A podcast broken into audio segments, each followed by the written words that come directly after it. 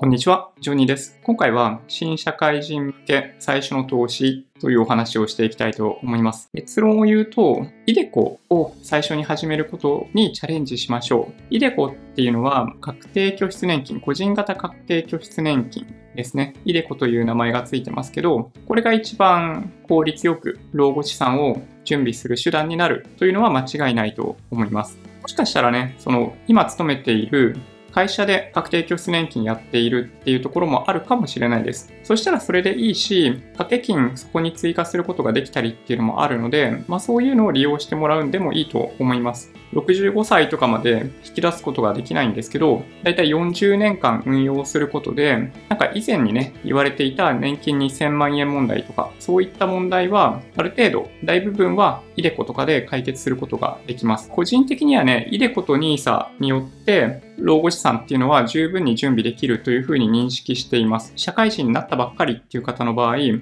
きなりね、年間あの何十万円とか100万円とか投資するのは難しいと思うので、まずは最初に多くの社会人の場合、イデコは利用できるとしたら2万3000円の掛け金となるので、それを毎月拠出できることを目標にやってもらえるといいんじゃないかなと思います。イデコってね、確定拠出年金って何かっていうと、最後に年金って名前がついているように、簡単に言うと年金ですね。3階建ての3階部分って言って分かる人なかなかいないかもしれないんだけど、1階部分が国民年金、2階部分が厚生年金、で3階部分がこういった確定拠出年金みたいなものになります。会社入ってると、民間の会社普通に入ってると、厚生年金までは積まれてると思うんですよ。学生時代も20歳を超えた瞬間から1階部分のね、国民年金部分っていうのは支払ってたりっていうのがあると思うんですけど、社会人になったりすると、その2階部分、厚生年金っていうのを支払い始めて、人によっては3階部分、確定拠出年金みたいなものを積み上げて、年金、老後資産を手厚くしていくっていうことをやります。イデコの特徴は、投資なんですよね。さっきお話ししたように2万3000円を毎月毎月何か投資信託を購入するみたいな感じになります。投資信託以外もあるんですけど、その2万3000円を使ってアメリカの株式に投資をするとか、全世界の株式に投資をするっていうことを行います。これを40年とか続けるってことですね。結構果てしない話のような気がしますけど、これだけやっとけば本当にだいぶ心配事は減るんじゃないかなと思います。まずね、新社会人の方に関しては、自分の会社が確定拠出年金をやっているのか、やっていなければ、イデコを使えるのかどうか。もし会社が確定拠出年金やっているようであれば、その掛け金にプラスすることができたりするんで、その辺を総務の人に確認していただけるといいんじゃないかなと思います。自分自身でね、やるケースは先ほどお話ししたように、イデコを自分で申し込むっていうことになったりするんですけど、その申し込みをする際にも、会社の総務の人の手助けが多少必要だったりするんで、もしわかんなければ確認をしてみてください。掛け金はね、さっき2万3000円って数字出てきましたけど、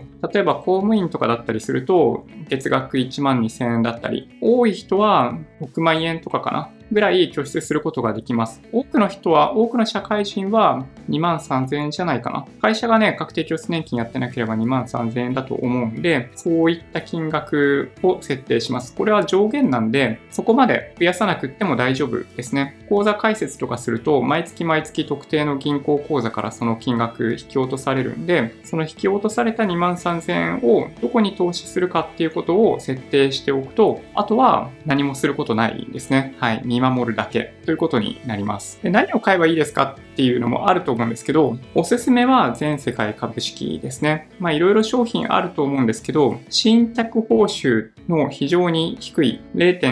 1、2%程度の全世界株式。有名な投資信託で言うと EMAXIS SLIM のオールカントリーとか、あとは楽天全世界株式。この辺が一番簡単な投資先なんじゃないかなと思います。だいたい年利で6、7%ぐらい増えていくことになるので、それってつまりだから10年ぐらいで今拠出した分に関しては倍になるっていう計算ですね。結構大きいんじゃないかなと思うんだけどね。そう、だからね、時間を味方にするとね、ほんといいんですよ、投資って。40年後ってことは、10年で2倍になるってことは、10年後、20年後、30年後、40年後でしょ ?2 倍、4倍、8倍、16倍でしょ？今日投資した分は40年後16倍とかになっている可能性があるというのがあるんで、本当に今すぐ始めた方がいいってことですね。自己投資とそういった金融商品への投資、どっちがいいですかみたいな質問があったりするんですけど、どっちじゃないですね。両方やるのがいいと思います。まあ、自己投資はね、いろいろ取捨選別、難しい側面もあったりするんで、まあ、いろいろ失敗もしながらね、自分に合った自己投資やってってもらえばいいと思います。金融商品、こういったイデコとか NISA とかそういうものに関しては、先ほどお話ししたように、最も効率よく資産を貯める方法の一つとなっているんで、まあ、できればね、その自分が拠出できる範囲の最大の金額で毎月投資してもらうといいんではないかなと思います。じゃあそんな感じで今回は終わりにしていきたいと思います。もし今回の動画が良かったっていう方は高評価ボタンお願いします。合わせてチャンネル登録していただけると嬉しいです。それではご視聴ありがとうございました。バイバイ。